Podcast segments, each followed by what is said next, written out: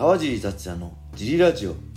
はい皆さんどうもです、えー今日も茨城県つくば市並木ショッピングセンターにある初めての人のための格闘技フィットネスジムファイトボックスフィットネスからお送りしています、えー小林さん今日もよろしくお願いします。よろしくお願いします。えーこのファイトボックスフィットネスではジムのタオルやドライフィット T シャツも絶賛発売中です、はい。えー僕のねサイン入りも販売しているので興味がある人はこのラジオの説明欄にあるファイトボックスフィットネスのベースショップからご購入お願いします。いします。はいそれでは今日もレターを読みたいと思います、はい。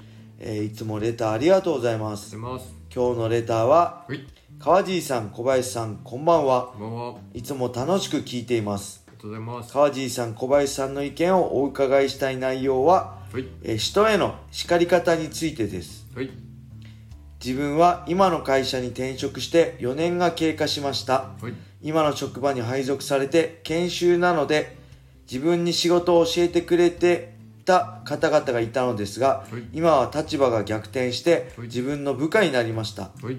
仕事上ミスをするなどで立場上年齢もキャリアも上の方々を叱らなければいけない場面があります。はい。そこが難しく悩む時があります。はい。何かいいアドバイスはありますでしょうか？はい。はい。ありがとうございますなるほど。まあいわゆる上司だった人がはい。立場逆転して部下になっちゃった。多分はい。年上ですよね。はい。になっちゃったってことなんですかね。はい。まあ叱りづらいですよね。やりにくいですね。人にもよりますよね。あんまそれはそれこれはこれって考えられる人だはい。上司が、まあ、部下になった人がそういう考えの人だとね、はい。あのーまあいろいろ言いやすいけどなんかなんだろうお前年下のくせしやがってとか ネチのちネチネチネチっこい人だと、はい。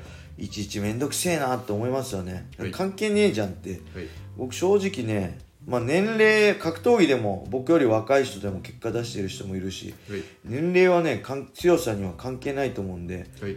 まあ本当リングの上は強さがい一番だと思ってるんで、まあ、リング降りたら別なんですけどね。はい。それと同じで、はいまあねビジネスも、はい。まあ、年齢関係なくねあの立場上の人が偉いし、はい。えー逆にビジネスが終わったら、はい。まあ、年上をはい。敬うのが一番だと思うんで僕としてははい。あのしっかりし上司上司としてビジネスの間違いは叱ってはい。その上でプライベートとか仕事終わった後にフォローとしてしっかり年上の部下の人を立てるっていうのがはい。まあ一番いいのかな。それで分かんで分かってくんないんだった。らこの人はちゃんと僕のことをね敬ってくれ年上として相手してくれてるけど仕事の時はしっかりし叱るしかない叱るしかないかって叱るんだなっていうそういう状況を理解してくれればお互いにとってはい。まあプラスになるんじゃないかなと思いますね、はい。でそれでもしそれなのにうるせえよってひねくれてるよ。ねしっかりそん年上として対応してもひねくれてるような人ははい。もうこいつどうしょうがねえなと思ってもう諦めて もうじゃあビジネスビジネスだと思ってやるしかないから。金金もらうためにもうもう対応するしかないですよね。あのそういう人僕も苦手なんですよ。それとこれ別じゃんってなんかはい。プライベートと仕事を一緒にする人とか、なんかなんだろう。嫌いなんですよねそういう人。あの仕事仕事？はい。だから年上だからとか、はい。なんかそれでなんかもっとはい。こうしろとか、いや関係ないじゃんってあの中学の時の上下関係はい。大人になってもい。まだに続けてる人とかいるじゃないですか。マイルドヤンキーっていうんですか、はい。僕ああいうの大っ嫌いなんでそういうの逆に反発しちゃうんですけど、はい。まあこれね僕に聞くよりねこういう質問は小林さんに聞いた方がい。いと思うんではい。小林さんどうでしょう？小林さんのはい。はい。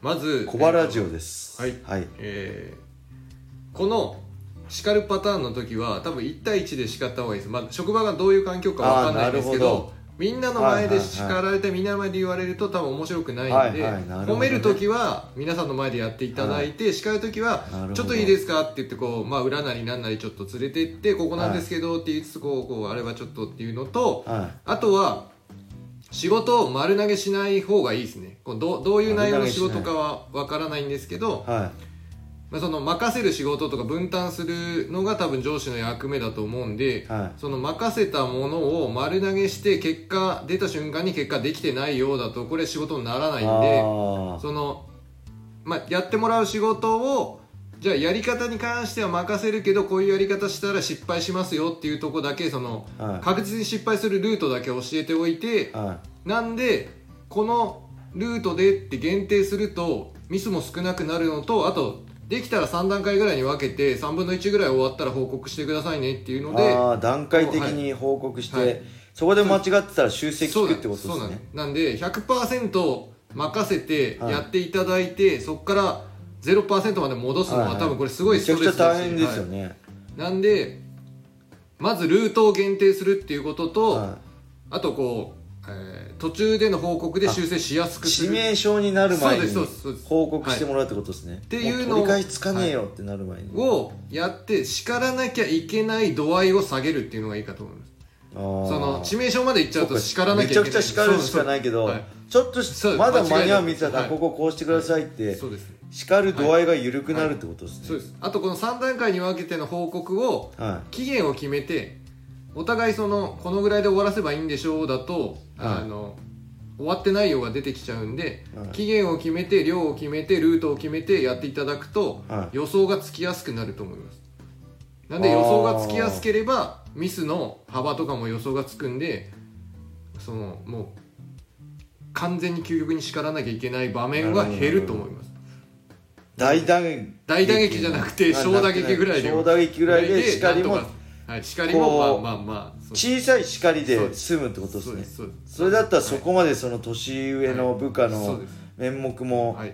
保てるかもしれないですよね、はい、なんでミスも仕事もあの手順もルートもな何でもそうですけど全部こうす想定内に収めていただくとはい。このあのレターいただいた方のストレスも減っていくかと思います。あこれが予想できない失敗されるとすごい疲れると思うんですよ、ーはいはいはいそれ頼んでたのにこれかよみたいなのは多分あー。すごい大変なのでどんな仕事なんでしょうね。ちょっとわかんないけども。そうですね。そのなんかこの時のね、はい。本当愚痴しか出ないんですけど。なんかそういうねはい。年齢とか関係ないですもんね仕事は。ビジネスはそうなんですよ。仕事は仕事だからね、はい。仕事できるできないではい。評価されるんだから、そうなんです。で、まあこの人が上に行った方が、お互いはいそうそうそう。仕事ができると思われてそう。会社に評価されて上に行ったわけなんで、お互いそう納得するべきですよね、この人ももちろん叱ることを申し訳ないとか、なんか難しく悩まないで、はい。叱るべきところは叱って、はい。で部下の人もそれに対してしっかりね「あのすいません」って頭下げて修正しますってやるのが一番だと思うんですけどね、はい。なかなか難しいんですかね。これ、はい。僕ね本当質問受けといてあれなんですけどはい。あの会社に勤めしたことないんで。あのね本当申し訳ないです。あの僕人にこうそうやってのこうし人にこうなんていうのそういうペコペコできないから格闘技やってるからはい。あんまそういう経験がねはい。ないんですね。はい。いや僕まあ年上にでもダメなものはダメですよってはい言うしまあそれ分かってくんないでひねくれたらまあそれだけの人なんだなと思うしね。あの大概の人は分かってくれると思うし、ね、わかわかんない人がいっぱいいるんです。いるんですか？いっぱいいます。年上とか関係ないじゃないですか。いやいやいやいろいろあるん年上に年下に言われてムカつくぜみたいな。いやなんかわざと違う手順するとか。そんな人いるの？同じこと繰り返すとか。わざと？わざと。何の意味もないじゃん。それ自分の評価も下がるだけじゃないですか。そういるんですか世の中いますいます。本当に？いっぱいます。いないでしょそれ。空想の世界でしょ。本当にいるの？います。あそれ大変ですね社会大変です。社会大変みんなが同じ方法を見て方向を見てやればさみんなスムーズにいくと思う。だって会社の利益を上げることを目標にしてるんでしょみんな。そ そんなワンチームみたいな会社ばっかじゃないあそうなの、はい。みんなはい。上げ足取ったりはいします。しするの、自分が出席くだらねえ。本当もう大っ嫌いそういうのそんな感じですいません。なんかはい。質問答えになったからこここういう質問ね小林さんに答えてもらうのが一お願いします。一番なんだね、はい。小バラジオを聞きの人はぜひどしどし レターもお待ちしてます。はい。はい。